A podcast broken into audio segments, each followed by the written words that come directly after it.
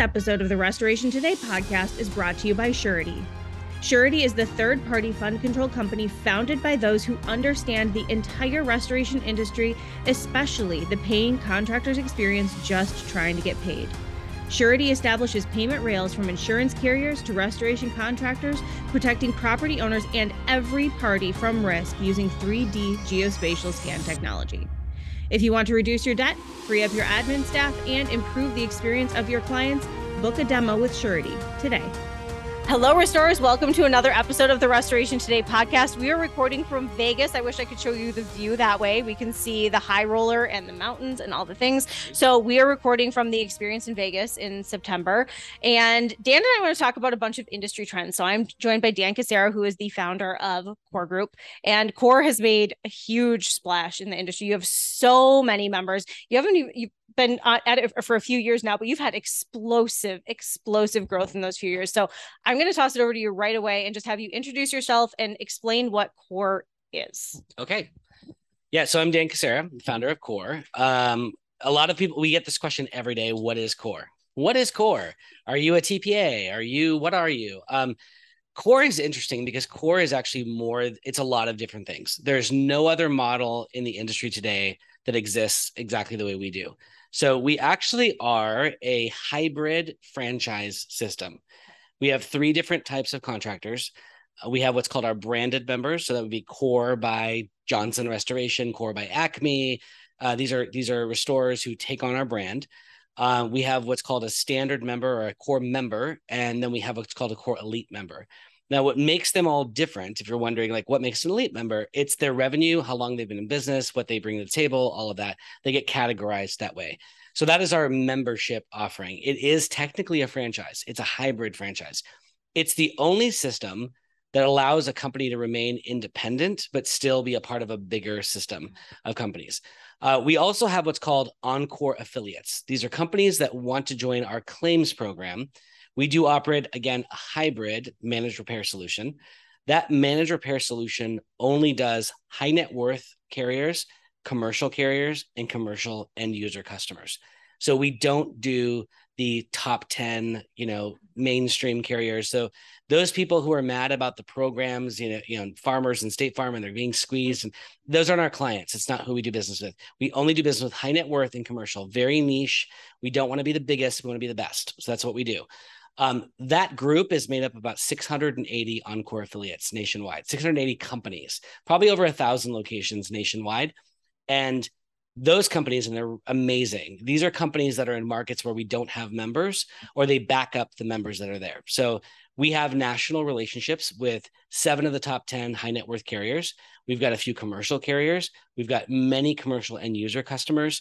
And when they bring us work, if a member is tapped out and says, I'm sorry, I can't take another opportunity, we call an Encore affiliate and they always save the day and they're amazing. Now, what people don't realize is why they think we're a TPA is because those Encore affiliates are made up of all the other brands. Yeah. So you can be a Paul Davis, a Service Master, a PuroClean, it doesn't Restoration One, SERVPRO, amazing companies. Like you can be any one of those companies, but you can be an Encore affiliate. Now, we recognized that we when we built this program that we had to bring value to these contractors so it wasn't just like wait on the bench most programs yeah. as we all know wait on the bench for your opportunity when you get your time at bat you kick and scream and you hold that that place to keep getting work and doing all that fake work and the scorecards and all that garbage uh-huh. which we'll get to in a minute i'm hoping um, but what we said is how can we deliver value to these companies while they're waiting so we built the largest and fastest growing buying program called Core There's over 125 vendor companies, amazing companies that are part of this. We have given back this year alone about a half a million dollars already in rebates back to our contractors. We guarantee best in market pricing.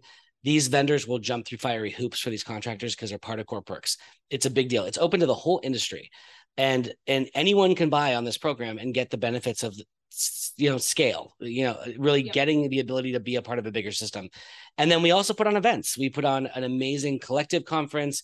We put on mid-year events a sales and marketing summit an operations summit an owner summit. We do all these amazing events because our goal is to elevate the property restoration industry.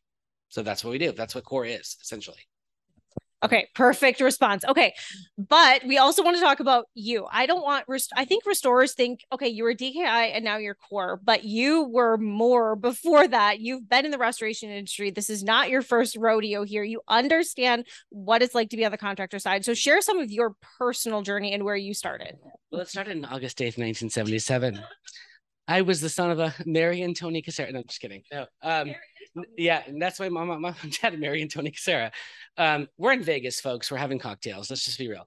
No, um, so uh, I got into restoration because my older brother Marco is a restorer, and he got me into restoration. And I was actually in advertising, and I didn't even know what he did for a living. Honestly, I had no idea that restorers did what he did. And he said to me, "You know, Dan, you should talk to my company." And it was a San Francisco Bay Area company that said do you know anyone who can do sales? And my brother said, I have this younger brother, he can do sales. And I was, you know, I was young. I was, you know, 24 at the time. And, and I said, yeah, I'll try this. So I remember approaching the owner of the company and said, I'll try this for 90 days.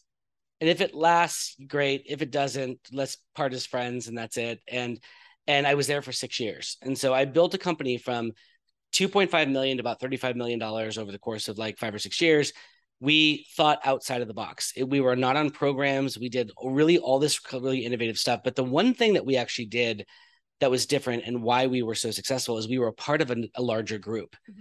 So at the time, we were a part of Disaster Kleenup International. So our trucks said four star cleaning and restoration, a disaster kleenup international network member company. It's a big long thing. Before you could even see what we did, if you passed us on the freeway, people would be like, "What is all that?" no one had, yeah, right. So we no one really knew what that was, but. I, I was really involved in trying to get other disaster kleenup international companies to rally together to really just help grow each other. That's really what this is all about. Like a lot of these restorers, you guys are competition. But yes. like if you could really rally together and be a part of a bigger system, you would understand that like a rising tide raises all boats. Like we need to be together in this. So I helped these companies grow. I helped many other companies grow. And then I approached the CEO of DKI and said, I want to come work for you. And so I started as their director of marketing. I rebranded the company to DKI. I did the wind, fire, water. My team did the whole, the, the graphic with the firemen and the, all that stuff that you guys all know on those trucks. Um, we did all of that. And so we helped grow DKI at a time where DKI needed like a fire. And so I did that for about four and a half years. And after about four and a half years, I was really feeling like technology was emerging in this industry. Like, like a good friend of mine, you Garrett Grace, was starting Dash, and it was like this is something that's coming. And we had, um, you know, JPP at the time, and that was really it. And technology was kind of being talked about a little bit. And so I actually took my leave and went to go work with NextGear for a year. And and during that time, I realized how important technology and data and all that was important for us to do better as restorers. So did that for a year, and then I was brought back um, after a year to DKI as their CEO. Um, during that time, it was kind of an interesting wild ride. Moved my whole family across the country and took on DKI and had a baby at the time who's now 11, and it was it was pretty remarkable and really helped shape that company and and then put it through a couple sales um, and then after that, I ended up being essentially sold with the transaction to Sedgwick. So I was I was the very short period of time. I was the CEO of Sedgwick Repair or Vericlaim Repair Solutions. Um, and and really that was when my aha moment went off. So I went over to the TPA side. I went over to the TPA side, and uh, and what I realized was that TPAs there was a disconnect between the carrier, the contractor, and the TPA. No one was really talking, and the TPAs were offering a service. And I was realizing what this was doing to contractors. And I said, I've built my whole career trying to help contractors grow their businesses. And now I'm on the other side telling them what to do, when to do it, when to breathe, when to this, when to that, all of that. And I said, this just doesn't work for me. And so I took my leave again um, a lot of contractors were mad at me because I just decided to take my leave, and I joined another system that was uh, actually operated by Cunningham Lindsey. It was called Oriole. So I launched the Oriole Managed Repair System. It was supposed to be contractor friendly, and we really tried to focus on focus on service and quality and all that kind of stuff. Uh, until Sedgwick bought Cunningham Lindsey about two years later. So it was suddenly I was back to working for Sedgwick, and it was at a conference, uh, an RIA conference, the Strictly TPAs conference, mm-hmm. and I had this light bulb moment publicly on stage where I looked at the whole room of people, and there was probably about 300 people in the room. And I remember looking at all of them and saying, these systems are broken and they're not built for you. Yeah. They're actually built to serve a client. And You guys play a role in that, and that role is important. But don't be mad when you've chosen to play the game. It's the equivalent of saying, you know, I want to play this game, and the game you fail at the game, or or the game punishes you, but you chose to play the game. And I said, if you don't like it, jump off the game. And so I remember like flying back home and flipping up my laptop and going, I think I'm done. Like I think I'm done with this industry. I was ready to like wow. call it quits. I was ready to like just go, you know, maybe it's time to do something else. And I had this interesting moment um, where I remember going, you know what? What do I have to lose? And so basically, I got home that night. My wife had just had our our, our now five year old son, and she was tired and exhausted. And I was gone for three days, and she was so mad. And um, I looked at her and I said, "I'm I'm starting another system." And she goes, "What are you talking about?" I said, "I'm starting another company. Like I'm doing this." And she goes, "I go, and by the way, I'm draining our savings. Like I'm starting this." And she's like, "Okay, good luck with that." and she was and that was actually supportive because she's amazing but she's always been supportive but she was like she didn't stop me she didn't argue recently she told me she was tired she's like i was exhausted i, I didn't I, I didn't have i didn't have the time to argue with you but she said um she goes yeah do it so i remember the next morning i got up and i was really inspired and i grabbed my laptop and i went to a Peet's coffee in walnut creek california i flipped up my laptop and i was like so what is this going to be and what am I going to call it? And I started to think about, you know, I started actually, the core comes from, I started thinking about like a core of like core army of engineers, like core, like we're coming in force. That's what I was thinking. And then I was like, what's the definition of core? So I researched the definition of core, and because core is really inspired by the name. And it was like the core, your core is your centermost or most important point of anything, is its core. And I was like, we call it core. And I immediately started looking. Core is very overused in a lot of other industries. We got, you know, you've got yeah. fitness industry and all these different things. But I was like, I need to figure this out. So, um, so that's where core started, and it was l- literally myself. Um, you know, Andy Neiman, yep. who's our vice president of operations.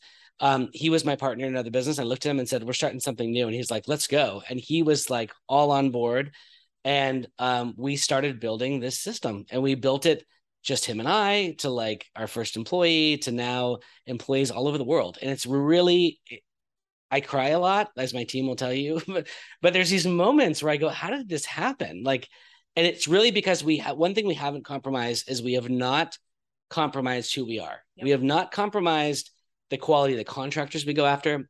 We have not compromised the quality of the clients. We have not compromised the relationships we build. We haven't compromised the shows we attend. All we have not compromised who we are. Everything we do, people will joke and go, "Oh, that's so on brand for Core." No, it's on brand because we don't compromise who we are because we want the world to know that we're trying to elevate the industry, and that's mm-hmm. that's it. Like if I can sleep at night, it's not about the money. I'm fine. Like if I can sleep at night, then that's what matters to me. So I long drawn out I absolutely remember that moment at the TPA summit. Now that you bring uh, like I was there and I remember that I remember that on stage and the conversations that were happening in the question. In yeah. The I had 300 business cards in my hand. People going, if you start something, I'll do this with you. And I was like, start what? I haven't even thought this through yet. Like I wasn't even thinking I was going to start something, but it, it, it was really it was the flame that was like, you're either going to do this or not. And it was just, yeah, pretty remarkable. Okay. So let's talk about TPAs and what they look like in the industry. If they're not built for restorers, are the restorers changing? Do we continue to push the TPAs to change? Do we push more toward independent work so we're not relying on TPAs? I know that there are contractors that have way more than 10 to 15% of their revenue banking on getting getting work from TPAs and that's a dangerous place to be in once you get a high percentage of your TP of your work through TPAs. So what does that look like? What does the industry do at this point? If TPAs aren't built for us, are restorers pushing back? Do the TPAs need to change? Do we need to change? What do we do? Great question. So um, unfortunately, if you look at a restorer who's getting into this industry trying to get their feet wet and trying to build up momentum and revenue because you've got to start somewhere right? Like we mm-hmm. all put our money into starting these companies. Restorers are no different right? They have to get their first job. And you cannot just go out and start soliciting your first day and be like hey i'm acme restoration. And you join programs. You do it to get to to hire your first guy to buy your first truck all those different things that people do. Totally respect that. But the system is broken a thousand percent. I was driving just two days ago. I actually called our VP of marketing, Diane Goheen, and I called her and I said, You're not going to believe the conversation I just had with one of our members.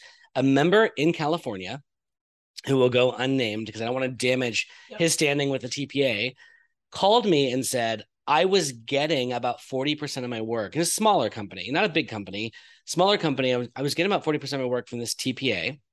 And um, and the problem was is that this TPA charges me 40% referral fee.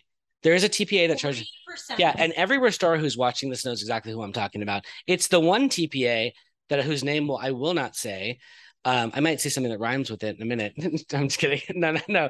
Um, but yes, yeah, the, every every restorer knows this TPA um, who charges 40% on mitigation, which is absurd, like absurd. And I was like, well, why are you paying that? He goes, he goes, Dan, like we did what we needed to do to start the company because it's a smaller company.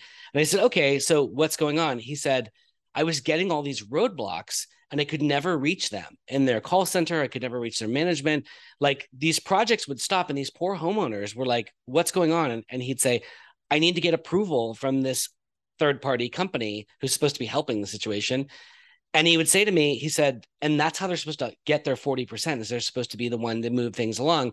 And he was getting nowhere. So what he did is he called the adjusters and said, What's going on? Like this project needs to get done. This homeowner needs to get back in their home and they kicked him off the program for communicating with the adjuster, which in itself, by the way, is absolutely absurd.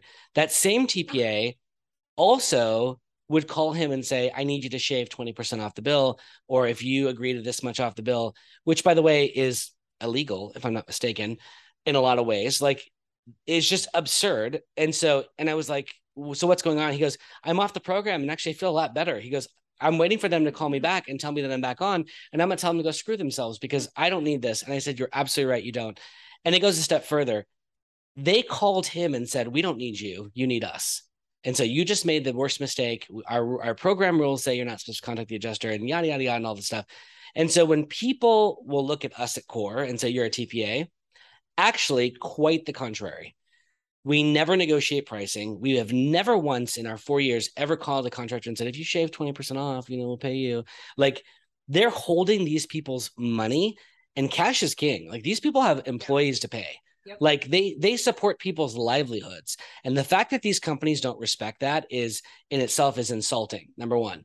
Number 2, the fact that they are going to the extent of holding these people money hostage and saying if you just shave some money off i'll pay you faster when they had the money already the carriers already paid them i think there's legalities around that too so i could be wrong someone should research this by the way um, uh, and we are actually because i think that there's there's so many issues with that in itself and then on top of that these contractors feel like they're beholden to these systems which by the way they've signed up for and i get it and i totally respect that but when they call us and say, oh, you're nothing but a TPA, well, no, we've never negotiated pricing. We don't ask you to take money off your bill.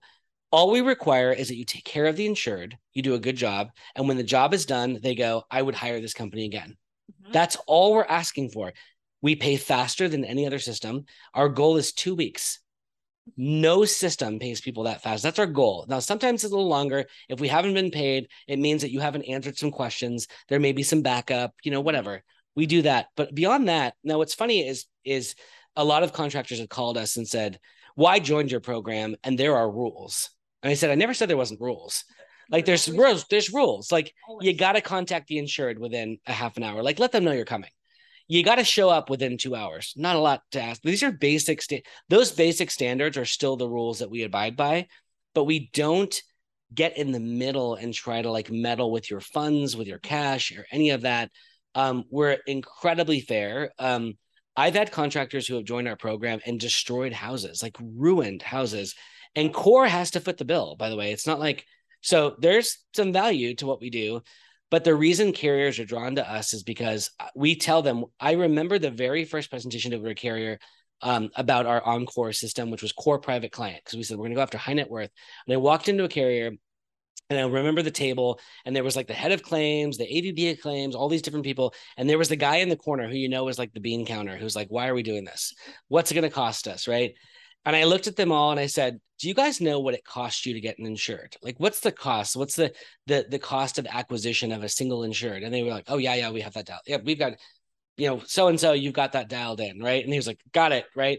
And they said, so you guys insure multimillionaires and billionaires but yet you do business with a company that sends contractors in and if they're not out of the house by a certain time like literally they get pinged if they don't upload stuff to your their file, which by the way, you never even look at. They get Mhm. they get their score knocked. All these little sort of fake rule things. And trust me, if you don't think that translates to the customer experience, like that in itself should say something. If I am, let's pull somebody out of the, out of the hat here. Um, I don't know. I'm Justin Bieber and I'm insured by some major high net worth carrier. And someone comes into my house and is like, I got to be out, dude, in about an hour because if I don't, like, I won't get the next job. Like, do you think that that insured's experience is going to, like, it's, it's right. So there's, there's so many layers to this whole TPA issue. Now, the thing is, you can't attack the TPA issue with like a blanket, like, let's just Yep. like, let's just attack them all. Well, because some of them are not bad. They just, but like the, the system's broken. They don't even know that it's broken, and they're just built a business over that, right? Um, but I will tell you, Core is not a TPA. Encore is not a TPA. We I still proudly say we're the un-TPA. Like this is who we are, and um, I, I I really want contractors to realize you're not going to get you know you're not going to get 40 losses a week from us like you will for some of these bigger companies. You're not going to. You may get one a month. You may get a couple a year, but they're really good jobs and they pay fast and they're really good. And while you're waiting, attend our amazing events. Go to our conference. Like buy from our buying program. Like it's not costing anything to wait. Like to wait. And there's a lot of like contractors are angry and they're rightfully so angry, but they have to understand that like like it's broken. We have to fix it. And it's not going to be something that's going to happen overnight. It may happen when some of these guys are out of the industry, like they've retired and done, and then it will be fixed. But I will tell you, there's going to be there's going to be fewer TPAs, I think, in the future, and that we are just going to continue to pledge forward to say, you know, we're just going to provide better service, better quality, and that's what we're going to focus on. Sorry, as I said. It was a good answer. It was another good answer. So I want to continue on the trends track. So TPA versus independent is a big trend. I want to talk about M&A. I feel like you and Core, feel like Core was built around supporting independent contractors and helping them maintain and grow their businesses in a world where M&A, mergers and acquisitions are huge right now. There are a lot of companies have sold and I think for the mo- I mean, I can't imagine many more companies I I know that there's going to be more the rest of this year, but everyone that's big that's still worth buying pretty much has been approached, right? But you have helped through Core, helped some of the bigger companies and smaller companies maintain in, their independence within their market. So talk a little bit about that and your passion with M&A and also kind of I'm curious where you see M&A going in our marketplace in the next maybe like 18 months. Sure. Anyone who attended the RIA conference this year in Reno, it was like a meat market. It was it was embarrassing to few have been that way. oh my gosh. Like this year especially it was embarrassing to watch. It really was. Like the amount of like aggressive poaching these companies were doing. And i think that the one thing that like contractors don't realize is that being a contractor a, a insurance repair property restoration contractor is not an easy job. These are not easy companies to run. And these companies i know that this is resonating with mm-hmm. someone Yep. these companies go i just want to relax. I've, I've worked my ass off. I just want to relax. I just want to like, right. And so acquisition sounds like a good idea. It does, right? And so the problem though is that what you're being sold in terms of the in the acquisition world is not exactly what you're getting. Yep. Like what you really should do is look at the data. And you and I've talked about this before, like the amount of data between when you're approached and you're in LOI, you know, with a, a potential buyer, whether it be a conglomerate group who's buying you or a it's individual private equity group, whatever, to the ones that actually get to the finish line. Not very many do. and the ones that do, who are all banking on the next sale, like not many get there either. Uh-huh. I've had companies who are like, this is just the was the right thing for my family. What they don't realize is they lose a large percentage of their employees and management staff. The people that actually make the company special are gone. Therefore, those locations that get absorbed into these bigger systems um, are less profitable. And, and really, what you're doing is you're playing chess, right? Private equity groups are funding companies who then go out and buy other companies, and they're absorbing your revenue. And but there's nothing, there's no stickiness, there's nothing there, there's no goodwill. All that's being sold. And many times the owner goes, I'm done, and they walk away. And they usually lose out on like that second earnout or whatever that looks like. Uh, it's all different. Everyone's in a different scenario. But Yep. but here's the thing independents are really like where my heart is. Like I love the franchise guys. Uh, Franchise groups are fantastic. I'm not saying that I don't love them, but they have like franchise ors bring value to their franchisees. Like they're supposed to bring all that value. So like, but where I think my company helps is they help independents not be alone. And the thing is though, if you're thinking about selling, like it's got to you got to get to a point where like you just go okay enough's enough but just know that it all seems greener on the other side but it doesn't it isn't usually that way and so we are entertaining. We're looking at different ways that we can help protect the independent. We're looking at ways to keep the independent protected so that maybe something in the future like we do something together potentially. Like i've got members all the time who will reach out to us and say like, like why don't we do something with core? And that's not out of the realm of possibilities. We're looking at that too. Um, we're a company that really wants to preserve like what this industry is. And i feel like what we're going to be left with is a lot of companies who and, and the worst part about it and this is me being overly frank is that you get a company that sells to a what again whether it's another group or a private equity group or whatever it looks like and they're not allowed to by contract say anything negative about the sale like mm-hmm. I've sold my company to private equity groups. I know what that's like. Mm-hmm. You're not allowed to disparage the deal. You're not allowed to say anything negative. You're not even allowed to have a face because if someone even thinks that you have that right, you can't do any of that. So when you approach some of these people that have been acquired, right, and you're like, "How is it?" and they're like, "It's great. it's great. Everything is great, right." And you're like, "You're not allowed to say anything negative." So obviously, and then a lot of times those folks are incentivized to help to get other restorers to sell. Mm-hmm. So there's a, yep. I mean, come on, guys, let's call it what it is. Like, you know, there's a little bit of, uh, you know, um, it, it's not like they're being fully honest with you. Like they get incentivized to get more of you to come on board. So there's a little bit of that too. Um, I know I'm going to make a lot of enemies by saying some of this stuff, but the point is, like, it's not the solution for everybody. It's not. It's not the solution for everybody. And if you really if you got in this industry to truly help people to help restore lives then stick it out man like stick it out you know lady or man there's there was no right? There's some amazing female restorers in this industry that i think that we need to we need yes. to raise up in so many ways. And i i feel like like just stick it out because at the end of the day that's not the solution. And as money gets more expensive the less and less we're going to hear from these guys. But here's the thing though. We operate in a very profitable industry. No one denies that. And the fact that like a PE firm would look at this industry and go, "Oh my gosh, do you know what the margins are of these companies? Like, why wouldn't you invest in this? Like, you'd be crazy not to, right? If I had a billion dollars, can you imagine? I, I, of course. But here's the thing, though. I wouldn't want to destroy those independents. They're so valuable to this industry. The homeowners need them. Yeah. The business owners need them. Like we need great companies um, and this includes, by the way, franchise franchises as well. Like they're being acquired. Even like we need great restores. Period. So, yeah.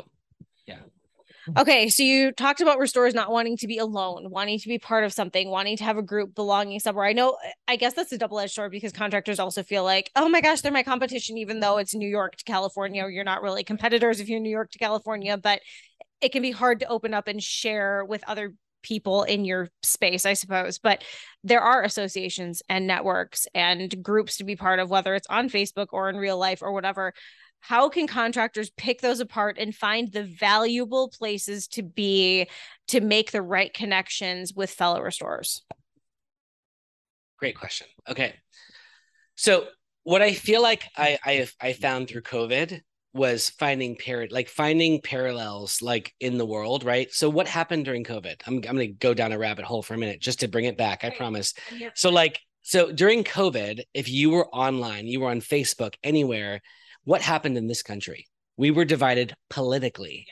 Politically over a pandemic. Like that is bullshit in itself. Sorry, this is supposed to be a kid friendly uh, podcast. I'm kidding. You were across it earlier. It's really fine. Okay, good, good. Yeah, you know that's bullshit. anyway, no, we were divided politically. We really were over a pandemic, and so when I look at like my team, including me, believe it or not, sits on some of these Facebook groups. Mm-hmm. The groups, right? Mm-hmm. And we watch and we just watch. We don't say anything. Uh-huh. We just watch and the amount of anger and the polarization of these some of these folks you've got restorers turning on restorers online why because you're hiding behind a keyboard dude yes. if you were standing in front of this person you would never disrespect them the way you did honestly some of these groups are are attempting to do well like mm-hmm. they're trying really hard and that their heart is in the right place but what they're where they're failing is that they're not managing those personalities to say that, hey, this is not productive. This is not good for our industry. And if you guys are going to bash each other behind the, yes. the the guise of hiding behind your keyboard on Facebook, then don't be here. They should be kicking people out of their group. There were so many instances of some of these groups that where I would watch my team be abused by their wanting to help but I would send it to the the group admin and say, you should be kicking people out of your group for this. And they were like, well, you guys joined, like, you know, and and so there's so many organizations in this industry that are trying to rally contractors together. There's new networks, there's all this kind of stuff. But what they fail to realize is they're not doing it for the right reasons. They're just trying to, right? Core's not trying to collect membership dues. We have an amazing runway. We're healthy. We're profitable. We are financially sound. We're good. Like I always say we don't sell memberships, we award memberships because like we're not going to pressure you into joining core. Like mm-hmm. if you're not a good fit, we're going to tell you before you waste any of your time or money or any of that. And so like I want the right restorers. And one of the things that we look for, believe it or not, we don't tell people this publicly is to be depending on what tier you fall into as a core member, like that's a revenue number. Like I am doing 20 million, I'm an elite member. I've been doing that consecutively for 3 years. I'm an elite member. So that is your first qualifier.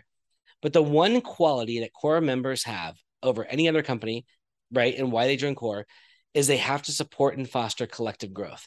They have to mm-hmm. believe in collective growth. Mm-hmm. They can't be in it for themselves. I've had $100 million companies come to our Austin office and meet with us and be like, well, we're this and we're amazing. And we cover this region and we're so great. And we're going to have 29 new offices and by 2024. Congratulations. But they don't collectively foster that growth mindset and they don't aren't aren't in it for the greater good of the industry. They're in it for themselves. And we've literally told people, I'm sorry, you don't belong here. And the hissy fits that these people have had with us, and we're like, sorry, like we just you don't belong here. It's just not what we're building here. And I've told my team, if you don't sell a membership this year, that's fine. Don't sell a membership. It's totally fine. We are going to have many more members this year, but like the but the point is is like we want to get the right people at the table. And as someone, not to put you on the spot, it's your podcast, who attended the collective conference, the the quality of people there, the quality of contractor, they all love and support and foster each other. And it's like, I mean, the stuff that we do are that we do a sales and marketing summit where sales and marketing people will say, like, this is a strategy that worked. Mm-hmm. And let me show you how I paid for it, how I did it. This is where I lost my my, my some money. This is what failed. And they, they're totally transparent. We have owners events where owners will say, I need to hire a new BDM and I'm thinking about paying them X, and this is my commission plan. Let me show you. And other owners are like, no, no, no, there's an easier way to do this. And they literally are sharing that level of transparency. There's a lot of great groups out there that are doing some great mastermind groups and other things like that, but they're not getting down to like that level of transparency. And so I think that's valuable. Okay, so that was a good segue because you talked about the collective, which was a truly amazing event and we are recording this at the experience and you over the years have been to a number of shows probably both as a vendor and an attendee and figuring out what event to go to as a contractor. Let's talk about the contractor angle.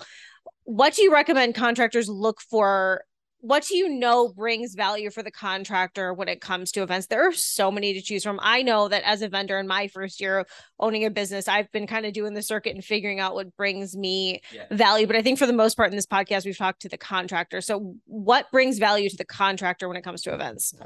Well, as a vendor that that like how you choose events right it's really like where am i going to have those quality conversations right who's going to be there um as a contractor I think content is important, yep. which everyone can tout the great sessions and breakouts and all that kind of stuff. But more importantly, I find personally, and and my our marketing team very strategically looks at events, determine like, in other words, where are we going to fly our flag? Mm-hmm. And that is important to us. Like, I'm not going to go to an event. We are not going to go to an event where we're going to fly our flag and spend that time and money and energy and bring a team in, all that stuff for an event that doesn't align with us and what we're, you know, the, the standards that we hold. But as a contractor, what I find is events that use sort of the same speakers over and over. It's the same content that's been at PLRB and this and all these different, it's the same thing over and over, right? Like we've all heard it. It's what we've all heard it. Yep. So like look at an event that is innovative. Um, look at an event that's bringing you great content. Look at an event, more importantly, find out who's attending that event. That I think is the biggest key. Like the value as a contractor is not just sitting in a classroom and going, oh, I checked that box, I got my CE credits. It's not about that. It's not even about, it's about the whole experience. I hate to say it. How cool are their parties? Ours the best. Like, like how cool are their parties? Like how, you know, what is that experience? Am I going to leave there as a better business person? Right. But more importantly, who else is there? Like, am I going to be able to have conversations with like amazing companies? Like that, I think as a restorer yep. is pretty amazing. So if you're going to, if you're, for example, if you're a random $25 million company and you're attending a conference where everyone there is a startup, you're not getting any value from that. Whereas if you're attending a conference where you've got other companies who are doing 100 million, 200 million, 300 million, and you're like, I want to aspire to be that, I want to learn from that, that's where you need to be. Like, you are who you surround yourself with, yes. period. Like, and here's the other thing too. Like, it, this is going to be a little bit of a another rabbit hole. Um, I have clearly built contractor systems in my career. That's what I've done in this industry. I'm supposed to be in advertising. Like, I'm not even supposed to be doing this, right? but I've built contractor systems. And I remember there were times in my career where I'd go, like, all of my members, all of my contractors, they're great, except for those guys. Like, there was always like those guys.